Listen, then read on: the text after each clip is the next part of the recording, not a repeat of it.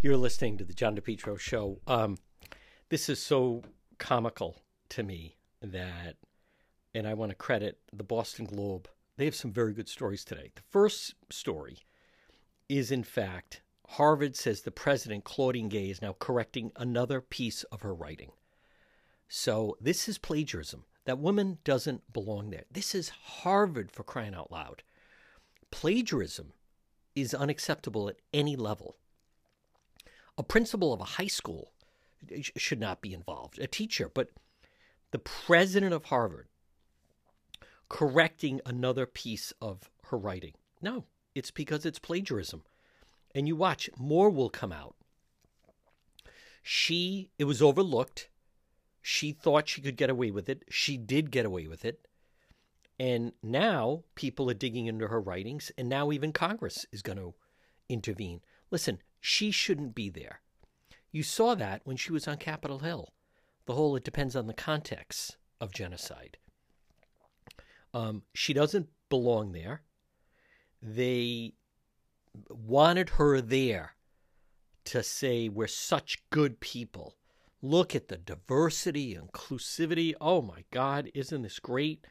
She should not be there, but it's only going to get, um, and it's only going to get worse. Now the um, the ferries that are leaving Bristol to Providence at six o'clock, seventeen total passengers seven days a week, half hour intervals. It's going to start leaving with no one on them, is what's going to happen. But let me get back to the globe now. So there's a story that I really like. Look at the problems that we have right now with the bridges, the roads, infrastructure. Look at the flooding, not even addressed. So, what's a priority for the new year? the Rhode Island judiciary wants to close the Providence courthouse, the Garrahy courthouse, and build a new one in Cranston. How much would that cost? $400 million. Who's behind it? Senate President Ruggerio. Folks, this is what I have been talking about. Gee, a new, and then he said, I, I think I can get them down to 350. Okay, so this is the problem. Notice there's no Fane Tower. There's no private company, private enterprise that's talking about building anything. But organized labor, they still have to pay all their members. They still still need projects. So all the projects now become taxpayer funded. So they've basically, and especially under Governor McKee, given up. Right? There's no company that is saying, you know, we're thinking of uh, relocating or expanding our operation or coming into the nothing, zero. How much interest is there? None. So as a result of that, you might think, okay, well then there's no reason to build anything. But the problem is, they're the people that pull the strings, got McKee in office, and Ruggerio is an is a member and is one of them, the laborers. So it, it doesn't matter that they don't have any paying customers. They still want to get all their members paid. So, in lieu of building private development projects, now it becomes they don't change the policies. They don't say maybe we should amend the way we do business to make it more attractive. Now they just put the burden on you, on us, on the taxpayers. So that's why this past November, you had the big push for all the school construction, right? What do they want to do? We need to build new police stations. We need new schools. Can't we just rehab the school? No, you got to build it. Now, keep in mind, these don't go out to bid. These are all organized labor, no bid. They call them public labor agreements. And then so somebody comes up with um, we we the soccer stadium, nothing's happening right now. Superman building, nothing's happening right now. There's no private development, so we want some money. So now they come up with, all right, how about this? Um, we'll build a new four hundred million dollar courthouse that the taxpayers have to pay for. And keep in mind, it goes out no bid, which means let's just say they did put it out to bid. You could let, let's say there was a real need let alone, I don't know why you wouldn't just rehab the current one, right? Even if they said we're going to do a $50 million renovation, as if they, they would act like that's an insult. No, no, no. It's going to be a brand new $400 million courthouse um, that the taxpayers will pay for, that the taxpayers will gladly pay for. Because we want the criminals comfortable when they're in the uh, justice system. Um, no, this this would not be so we're accepting bids and then someone says, "Hey, I, you know, I have a good idea of this and we can build it for 250 million." No, it's designated a quote public labor agreement, so it's a no bid process. It is handed over to organized labor so they can juice up the cost 25 to 30%. But I, I mean, again, it's happening. You don't see any development. I'll give her credit. When she ran for governor, Gina Raimondo was the first one. She was trying to use it to go after Angel Taveras, then the mayor of Providence. But remember that she used to say, Do you see cranes in the sky? Uh, economic malaise, empty Superman building. Anyone that travels over the next few months, you go to Florida, there's cranes everywhere building. I just spoke to someone who got back from North Carolina. Said every time you look, he looked out his hotel balcony He's like, it looks like they're rebuilding, you know, Ukraine. There's so much construction and building, and that's all private money. That's all companies uh, that are relocating there and building new headquarters and and everything else. Notice we don't have anything like that. You have it in Tennessee. Um, have it a lot in Texas. Texas, they can't keep up with the demand, and it's all private money. Around here, it, none of it is private money it's all taxpayer. So now the beast that is, you know, never f- fed uh, the bottomless pit of organized labor, now they say, we have our new scheme. We want a new $400 million project. Just, it just happens to be a courthouse. It could be anything. That's like in Pawtucket. You had the businessman. It's like, I want to save McCoy. They're like, well, you know, we're going to build two high schools for 350 million. So we don't know what to tell you. The taxpayers are going to pay for it. A new $400 million courthouse. Who in their right mind thinks that the state needs that or can afford it? Flooding, infrastructure, bridges collapsing. Yeah, let's give away a half billion. Folks, you're listening to The John DePetro Show.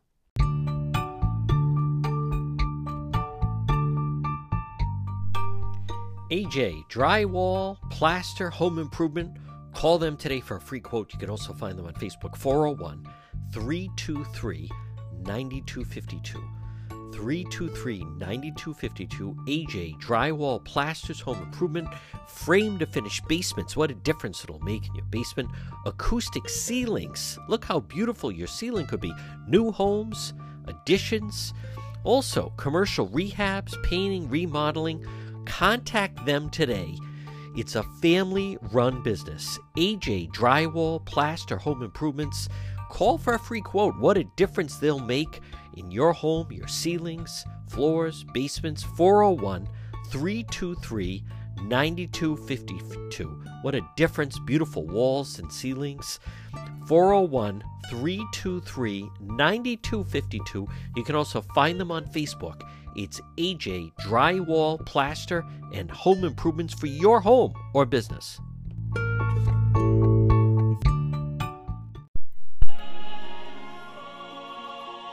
This is John DePetro. Thank you for listening to the show.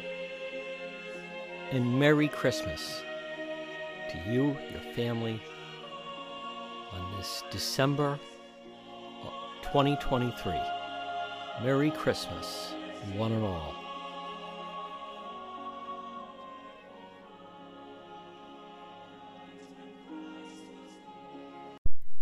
You're listening to the John DePetro Show.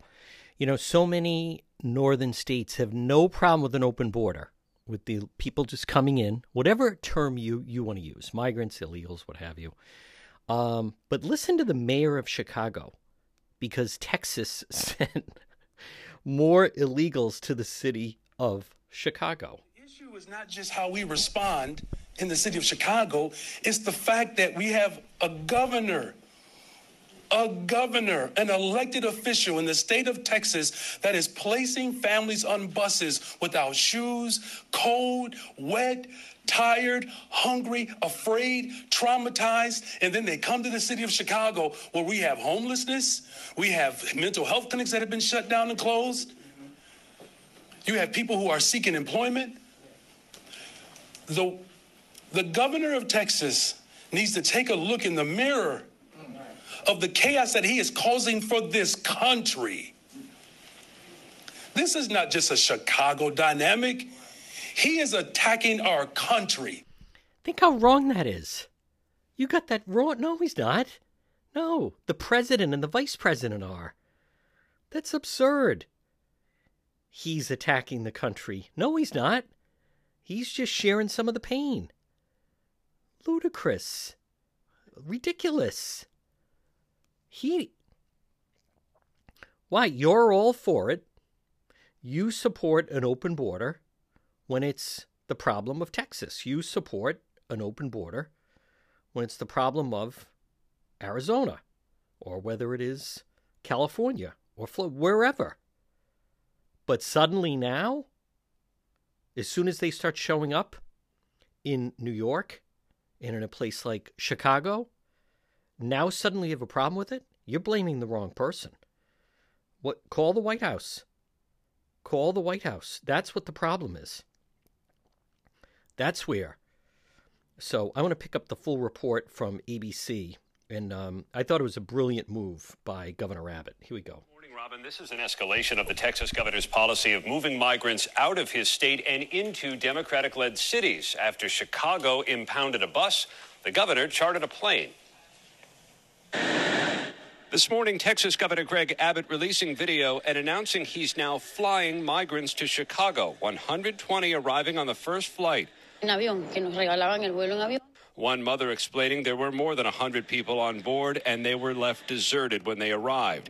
Abbott defending his actions, saying the city, quote, started obstructing and targeting our busing mission, adding, until Biden steps up to secure the border, we will continue to provide overwhelmed Texas border towns with much needed relief. It comes after Abbott signed a law this week that, if upheld, would authorize local police to arrest migrants suspected of crossing the border illegally. A record 12,600 crossing in one day alone. There's more people in the pipeline, and I suspect Christmas will be worse than today, and New Year's will be worse than today. We're going the absolute wrong direction. ABC's Mireya Villarreal is in Eagle Pass, Texas. There has been a steady flow of migrants funneling through this grassy pit. One group leaves on a bus and another one is escorted over the riverbank. Just yesterday, 4,400 apprehensions in this area alone. Many will wait 10 to 12 hours just to be processed. Some will wait up to two days. Overnight, they'll sleep on this dirt with no shelter, just the clothes on their back and those foil blankets. Processing facilities are full. Agents tell me they are overworked and overwhelmed. We need to surge immigration judges to the border. This is America. People need to get their cases heard in days, not years. And if they do not qualify for asylum, they need to be deported. There are real concerns about the living conditions and the medical care being provided to migrants both in Texas and in destinations north. Now there are also new worries about the economic impact. Rail crossings have been closed, halting freight trains that carry everything from produce to auto parts at a cost, according to one estimate, Whit, of $200 million per day. Whit. For us. Good morning, Aaron. You know, Good morning, the, Robin. um, This is a- here's the thing. It's it's a matter of when. It is a matter of when they start showing up in Rhode Island because I'm hearing that they are going to show up. and I'll tell you, I'm going to give you a prediction of what's going to happen. Probably by bus, maybe flown in, but probably by bus. Um, here's what would happen. So let's just say a bus shows up with a couple hundred. I don't know. Let's say, you know, or a couple buses, 300 people, 300 illegals from the border are suddenly busted in Rhode Island. Well, here's what would happen is Governor McKee and um, Matos, the lieutenant governor, and some others, they would all rally and then people would come out, oh, you know, we want to help them and they can stay in our home. And isn't this such a good feel good moment? And blah, blah, blah. And Governor McKee, you know, we're going to show compassion and we're the United States and this is Rhode Island. And and, and, and they, they, they may all feel gr- like, oh, we are such good people. And then 500 more show up.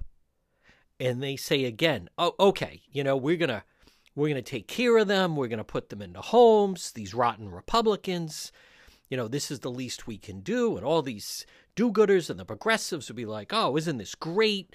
And Rhode Island steps up, but uh, and then 500 more show up. And then another 500 show up. What do you think the reception's going to be like then?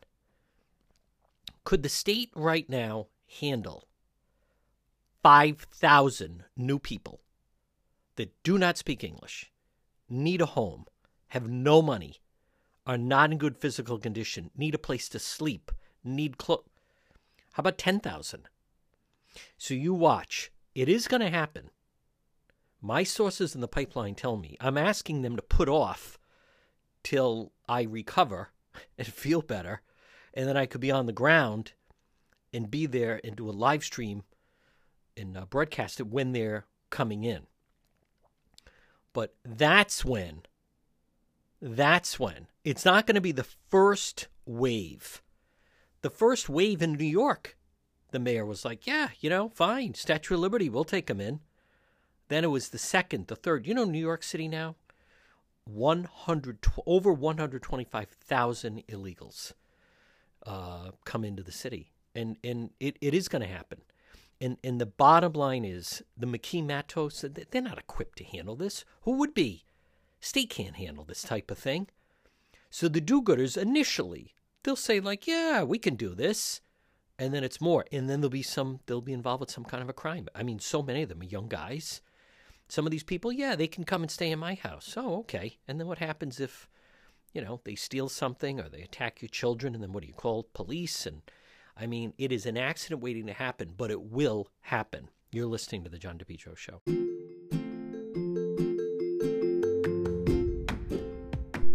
The Cowesett Inn, 226 Cowesett Avenue, West Warwick. Delicious food and drink. They have a great bar area, always a dependable menu. Whether you're going to eat there or take out, a delicious meal is waiting for you at the Cowesett Inn. Look for them online. You can also find them on Facebook.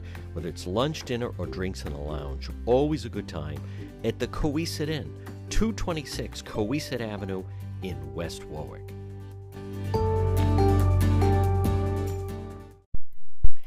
This is John DePetro wishing you and your family a very, very Merry Christmas Thank you for listening, and thank you for supporting The John DePetro Show.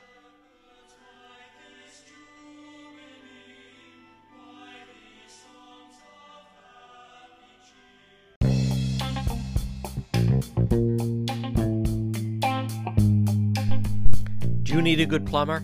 I found the best plumber, JMB Plumbing. Call them today, all your plumbing needs, 401 743 9153. JMB Plumbing. They've been providing plumbing services for years. Skilled professionals stand behind their work, guarantee you will be happy. Maybe it's repairing damaged water pipes, repair clogged pipelines, maybe replace a, a water heater, as well as all your plumbing needs. Call them now. It's JMB Plumbing, 401 743 9153. Nothing throws off your life or your home or your business. When you need plumbing service, you need someone reliable, someone who's professional, someone who'll handle the job and do it right. It's J&B Plumbing. Call them today, 401 743 9153, JMB Plumbing, and look for them on Facebook.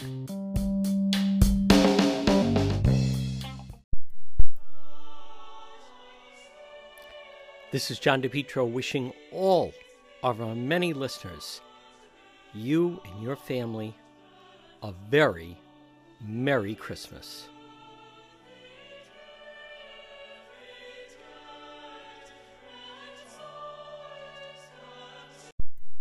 Folks, you're listening to the John DePetro Show. It's time for our legal segment. Joining us right now, he's our legal expert, one of Rhode Island's top attorneys. It is attorney Tim Dodd.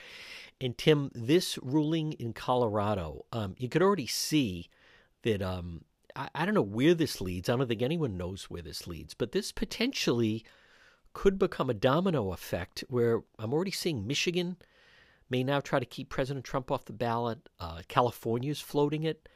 Um, what happened in Colorado, and where does this go? Well, in in my view, whether whether like so many times we say it, whether you admire President Trump or you loathe President Trump, um, this is a very disturbing development from a legal perspective. Um, I, I really think this is a bad precedent, no matter who your candidate is, whoever you like, whoever you don't like. Um, the theory that the Colorado Supreme Court went with is that President Trump is an insurrectionist uh, based upon his involvement with the January 6th events, period. Now, before this got to the um, Colorado Supreme Court, a lower court judge had said, no, the theory is not correct to keep Trump off the ballot because when you read uh, the 14th Amendment, I think it's Article 3, it talks about the categories of people who cannot, or, uh, the categories of people who cannot run for office as in, if they're insurrectionists, and the offices for which they cannot run. And conspicuously absent from um, the description is the presidency. So the lower court judge said, I don't think this law applies um, to a president or a presidential campaign because the uh, 14th Amendment is silent and it, the president by name is conspicuously absent from this provision.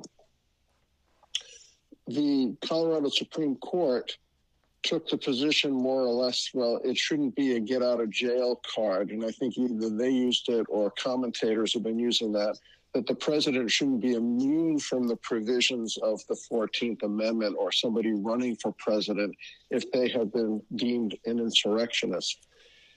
That gets into the very kind of gooey language that was involved in trying to interpret language that was drafted 150 years ago. The real problem with this is what does it take for someone to be determined legally an insurrectionist? Um, President Trump has never been charged with all the cases in all the courts all over the country. He has never been charged with insurrection. That's a crime. Right. You can be charged as an insurrectionist. And if Trump had been charged as an insurrectionist, and if he had been found guilty by a jury of insurrection, then the Colorado Supreme Court would have had it right. But when there's been no filing of criminal charges, um, claiming Trump's an insurrectionist, it seems impossible that the U.S. Supreme Court will ever sustain what the Colorado Supreme Court has done. we still, hopefully, in this country have due process um, rights and due process protections. Just because I, someone looks at Trump and says he's an insurrectionist doesn't make that legally the case. I mean, we could read news reports.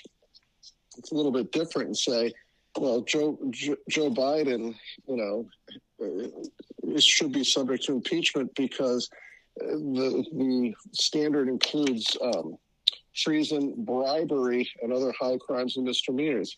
Well, he was accepting bribes through his son. That's not proven yet. No one has proved that. He hasn't been charged with that. So, although some people might think it, it's not legally sustainable at this juncture. So, if the, uh, by analogy, right now, there's not enough crit- critical evidence to find that uh, the president was taking bribes. This president. what, what? So this Go whole so, so, to analogize, you might think it, but you can't prove it. Right. So with, with Trump's case, you might think it, but it hasn't been legally proven anywhere. And again, Trump said we're going to march peacefully to the Capitol yep. to make our um, opinions known.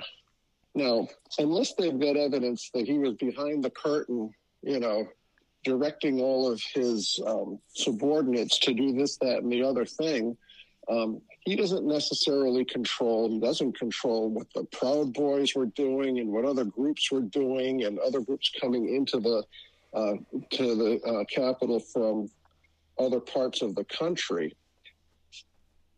I, I think that it's a real jump legally to say it's been shown that this President Trump was an insurrectionist. There was no trial. There was just an application made in in Colorado by a bunch of people who don't want Trump on the ballot to say he should be off the ballot. They didn't take any evidence. No court, none of the lower courts took evidence from any witness. Uh, they didn't present any evidence. They just argued the language of the 14th Amendment.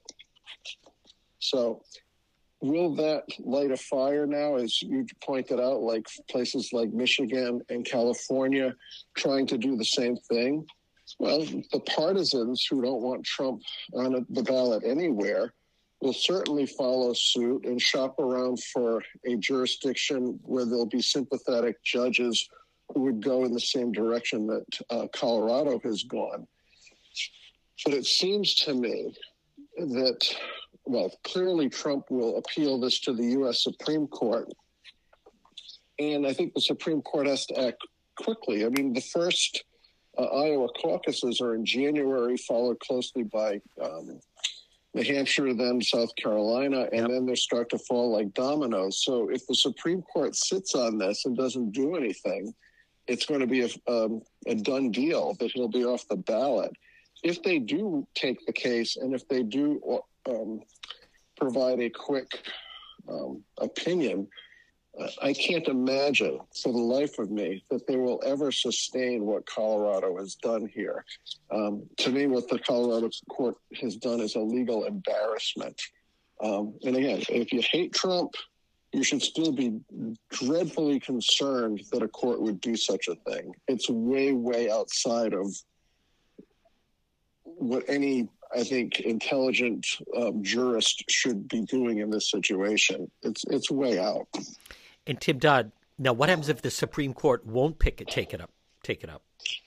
Well, if they won't take it up, then the decision of the Colorado Supreme Court will stand. Trump will be off the ballot. And if the Supreme Court won't take it up, you can be sure that there'll be a flood of, of other states pushing as hard as they can to do um, something similar. I think Minnesota has already declined a petition in that state. Michigan's likely to go for it. California is likely to go for it. Um, I think the early speculation in Colorado is, well, we won't have a ballot. We'll go to a caucus system to try to do to try to do an end run around having an actual primary vote with actual ballots. They'll go to a caucus procedure which could um, get around the Colorado Supreme Court's edict. But they should, a Republican primary should not have to change its rules and go to a caucus system to try to um, evade what I think will ultimately be deemed to be an unconstitutional decision by the Colorado Supreme Court. Folks, um, we, we speak with our. Go ahead. Yeah. it's, it, it, it's it's chilling. I mean, right now the left, the media are crowing about you know how this is all appropriate, justified. That Trump's an insurrectionist, but there's no the, the record is extraordinarily thin. Right. There's there's been no due process, no charges filed.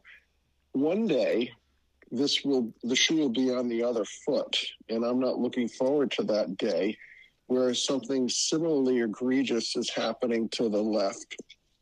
If the Republicans make appropriate charges in more conservative jurisdictions, if the Republicans tried this on a similar, you know, theory, it would be equally wrong. It's right. just it's just wrong. Folks, quick break. Much more ahead, our legal expert, attorney Tim Dodd, right here on the John DePetro Show. We're speaking with our legal expert, attorney Tim Dodd. Tim, I just want to stay with this Trump off the ballot thing. Um, for his camp, as much as some some are trying to say, well, this is good, it's more fundraising. It, I don't think it is. Now you see other states that may jump up. Let's just let's go local. Let, what if in Rhode Island, where basically the General Assembly, uh, one party rule, can do what they want? What if the Secretary of State, Governor McKee, they all the leaders get together and say, uh, based on Colorado, we're also going to. What what would prevent it? And I, I'm not convinced that there's any type of real Republican opposition locally that would be able to challenge them. Well, you make a good point, John, because in California, I believe it's the Secretary of State who has raised the specter that Trump should not be on the ballot on this insurrectionist theory. So if the Rhode Island Secretary of State were to say, we agree with Colorado, we don't think Trump should be on the ballot, and we're going to unilaterally remove him from the ballot, it would be up to whoever the Republican Party, Trump supporters, the Trump campaign, some some individual or entity to file an appropriate cause of action in superior court or perhaps federal court and you know get this in front of a judge or judges either ultimately in front of the rhode island supreme court um, for the similar determination. What would our supreme court do? I have no idea. Yeah. i i i, I, I think we have um, a very credible Supreme Court here in Rhode Island. Um, um, they're all smart people, uh, all thoughtful people. I, I would never expect or suspect or presume that it would be um, a political outcome in the same way it appears that Colorado was more of a political outcome than a legal outcome. I, I think our Supreme Court would get it right. Yeah. If if it came to that, um, if I were Democrat Gregg Amore, I might consider doing something like that. I think you'd, you know, would raise his profile. He'd have a lot of people. The people that would be against him would not be voting for him anyway. So it's something to consider. Now, Tim Dodd also, but one more thing about President Trump is, Tim, th- this certainly sets off uh, a period of uncertainty here because as much as he is steamrolling towards the nomination, his support keeps getting stronger and stronger.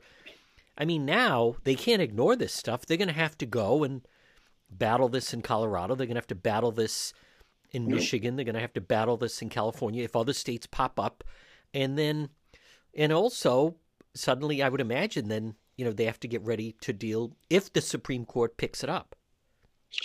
Yes, and you know, not it's not a legal issue, but um, go to the various states and the general voting public. Some people, like yourself, pay close attention to all aspects of the political process as well as the legal process.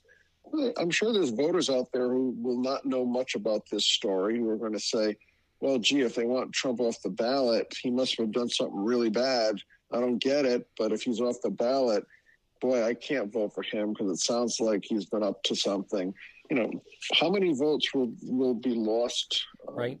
because of the negative optics and the overwhelmingly negative press coverage that this will generate, Hmm. and you know, depending on your network of choice, you'll either hear that this is the the biggest um, miscarriage of justice in this century, and you'll hear, go to flip the dial and you'll hear that this is the greatest preservation of democracy ever. Um, informed voters will know what to do with this information. You know, voters who are less well informed, um, I, I don't know how we calculate what that does um, to the um, electoral maps around the country, but um, I'm just astonished that this uh, Colorado went in the direction they did. I mean, I guess the more you look into their court and how political it is, maybe it's not a surprise. Hmm. But from somebody looking in from afar, it's it's um, unbe- unbelievably astonishing that they would do this. Folks, we speak with our legal expert. It's attorney Tim Dodd. Tim, um, if you were to give some legal advice to Rudy Giuliani, what what might it be regarding his situation in the state of Georgia? Um, search around for countries with non-extradition treaties. I don't know. I mean, he's got to take an appeal. he's got to move uh, for a new trial. He's got to move legally for um, a motion to decrease the awards here. The jury in this case uh, regarding these two um, um, election yeah. day poll workers, um, the jury awarded way more than even the prosecutors were suggesting was appropriate. Um, each of these two individuals got $20 million for their emotional distress, plus an additional $16 million for the defamation, plus an aggregate between the two of them of 75 million in punitive damages. Now, punitive damages, as we've discussed many times, is to punish the wrongdoer, right? To send a message out to the world that this type of conduct is unacceptable and we're going to punish you. We're going to make an example of you um, to dissuade people in the future from doing something the same or similar. Um, $75 million, if you were, let's say, um, um Microsoft, might not be a big number. $75 million for a private citizen is, it, it, it's not a proportionate response t- to um, Rudy's ability to pay. Typically, before there's um, an award of punitive damages, the jury gets to have information about the financial wherewithal. So, if you're suing Ford Motor Company for a product defect, in order to appropriately it, make an award of punitive damages, if the jury sees fit to do that, you got to have some idea of the value or the assets of the defendant, so you know what's an appropriate penalty. You know, if you if you gave Rudy, if you whacked Rudy for let's say ten million dollars in punitive damages, that may well be all the money he's got in the world. If you whacked Ford Motor Credit um, Ford Motor Company, not credit, Ford Motor Company, $10 million. That's nothing to them. Um, so it seems that the numbers here are disproportionate to reality. And it seems to me that the judge should either reduce these awards on his or her own, or Rudy should move for a new trial. And if he doesn't get a new trial, and if the judge won't reduce the awards, Rudy's got to appeal um, and look for a determination that there were errors made during the trial, which resulted in such um, disproportionately huge um, awards for compensatory damages and the punitive damage award. It this seems way outside the scope of what's reasonable under the circumstances. Should he have been whacked for the damages he caused to these people? Based on the evidence that was presented, apparently so. Right.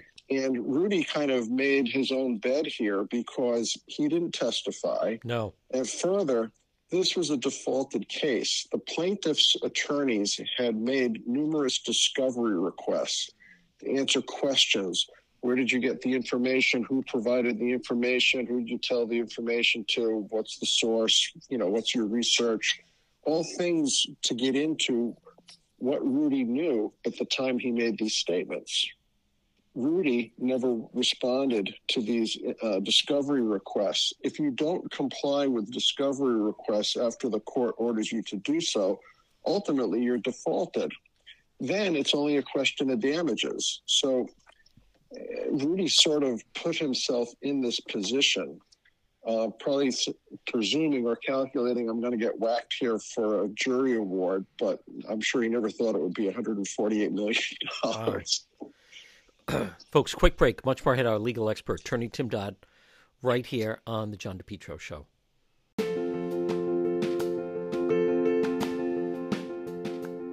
When it comes to insurance, you need a neighbor, a partner, and friend. You need Shoppa Insurance Agency. They're located right on Reservoir Avenue in Cranston. Call today, free consultation, 401 900 INSU.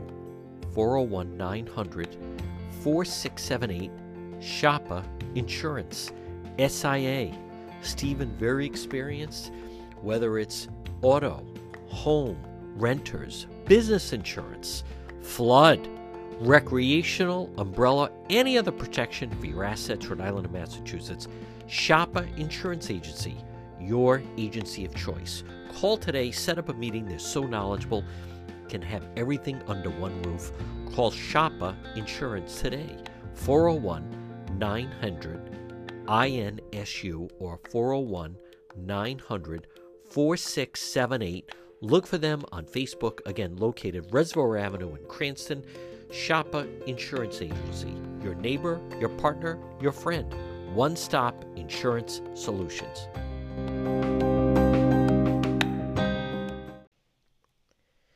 We're speaking with our legal expert. It's attorney Tim Dodd. Tim, closer to home, Brown University. Last time you had students that were trespassing, stayed in the president's office past uh, whatever the time the building closes, five five thirty. They were arrested. The school said, "Okay, you know, this time around we'll get." This time they dismissed the charges. This time around, not so fast for the forty-one that were recently arrested.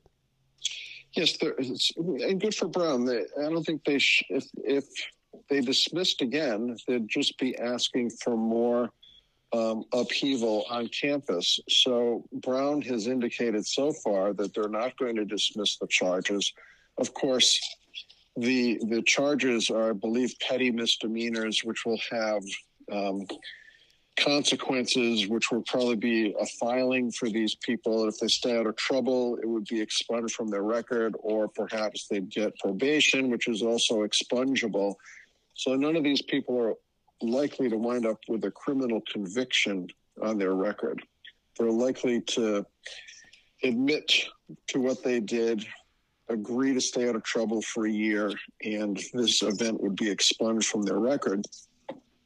Much like with um, Senator Miller, went into court, pled guilty, got a year filing, and in a year that'll be expunged from his record like it never happened similar uh, result will probably happen for these defendants unless they want to show trial, unless they want to go forward and, you know, try to get more publicity by insisting on trying their cases. Um, actions have consequences. Yep. Uh, these these these students knew exactly what they were doing. I'm sure they presumed they would be arrested. I'm sure they assumed they would get the publicity that they are in fact getting um, to get their message out about what type of companies they want Brown to divest from. They want, you know, pull all of their investments in these various companies which provide war materials for Israel.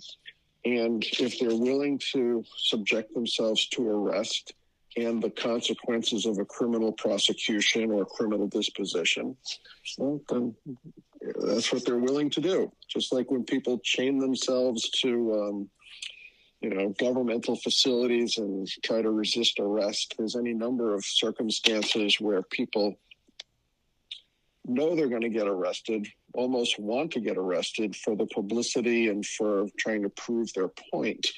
Um, it's a low risk gamble for the students because the ultimate result when they go through the criminal process um, it's not going to disturb their lives in any way. Right. Two uh, two cases in Massachusetts, Tim Dodd. One we're going to be paying attention to, I think, quite a bit next year, and that'll be the Karen Read case. But for Turtle Boy, the blogger, um, now this is just coming down, but he's he's now apparently facing more indictments of witness intimidation. As much as Tim Dodd, you know, people have kind of been trying to dismiss this as like a freedom of the press. Um, you tell me, but I mean, these seem. T- tell us about it being switched to, I believe, Superior Court, and th- these are serious charges that he's going to have to deal with in the court system. Yeah, I mean, he's got some felony charges in here now, which removes everything that was happening in the district court now to Superior Court.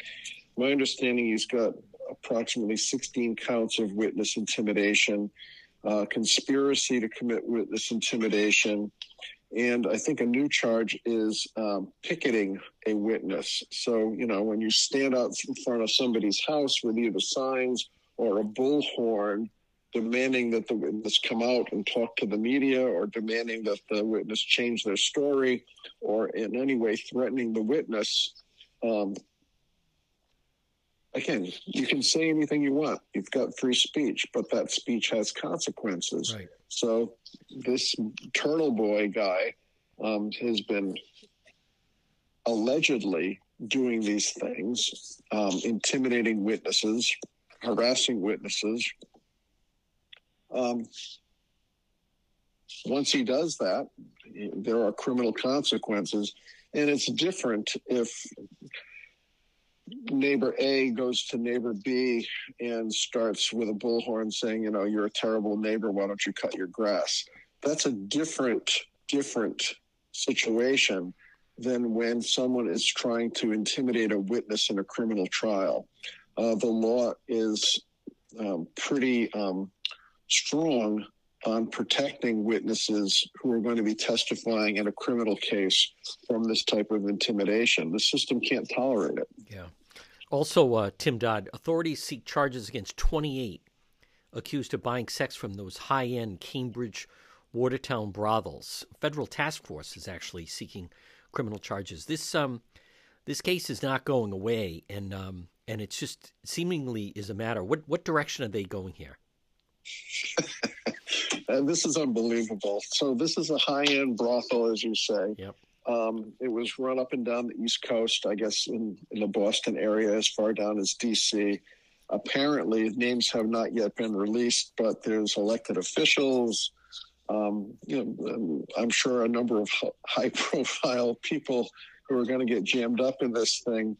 This was allegedly a high-profile um, service uh, um, catering to discriminating, you know, um, powerful people. Yep.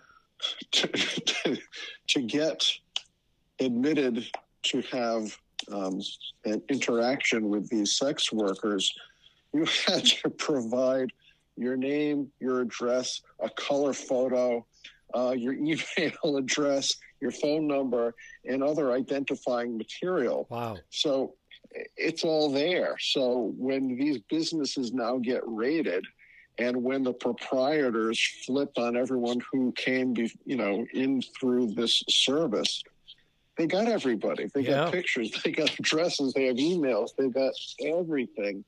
So if you're an individual who frequented one of these places and you provided all this information so that you could be vetted that you were an appropriate person to um, participate be a with, client. with sure to be a client.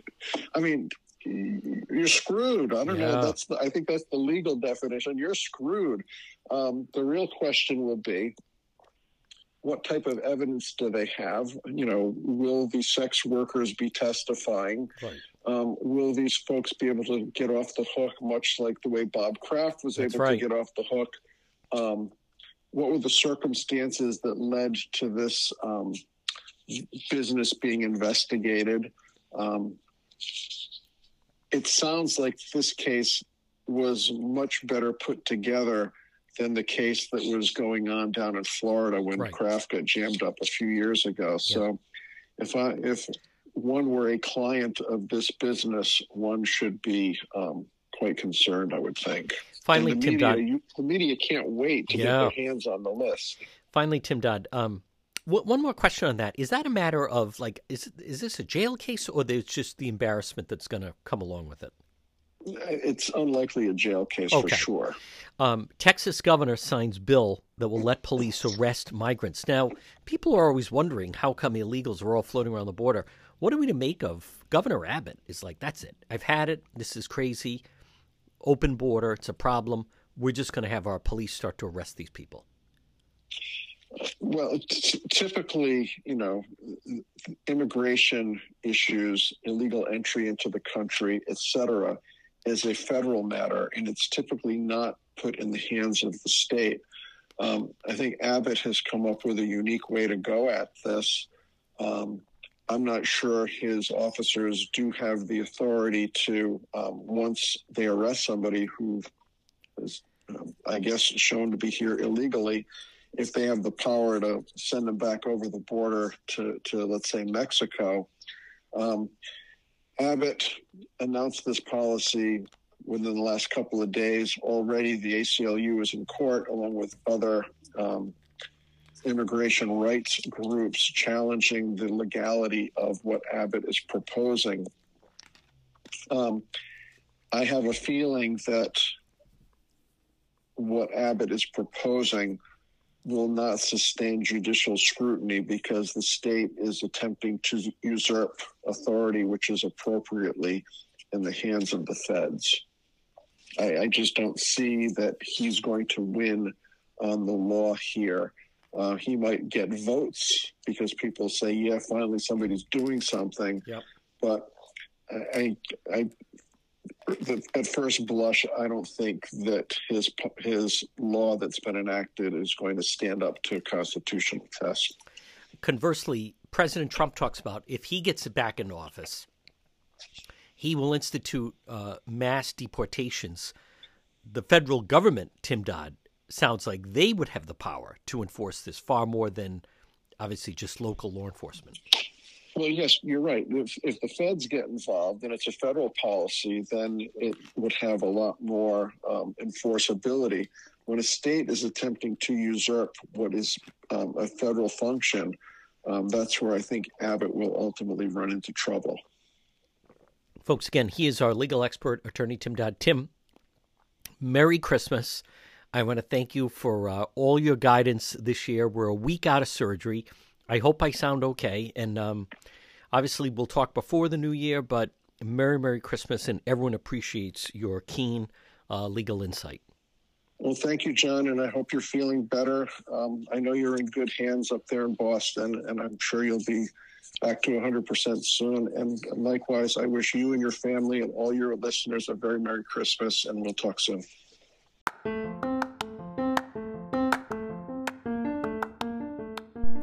Propane Plus. Call them today. Heating and Cooling in Rhode Island, 401 885 4209. In Massachusetts, 508 252 3359 for Propane Plus. Three generations you can always depend on Propane Plus for all your heating and cooling. Call them today, 401 885 4209. Three generations, they're available 24 7 for service and delivery, and they're going to serve you for a very long time. They have a great user friendly website.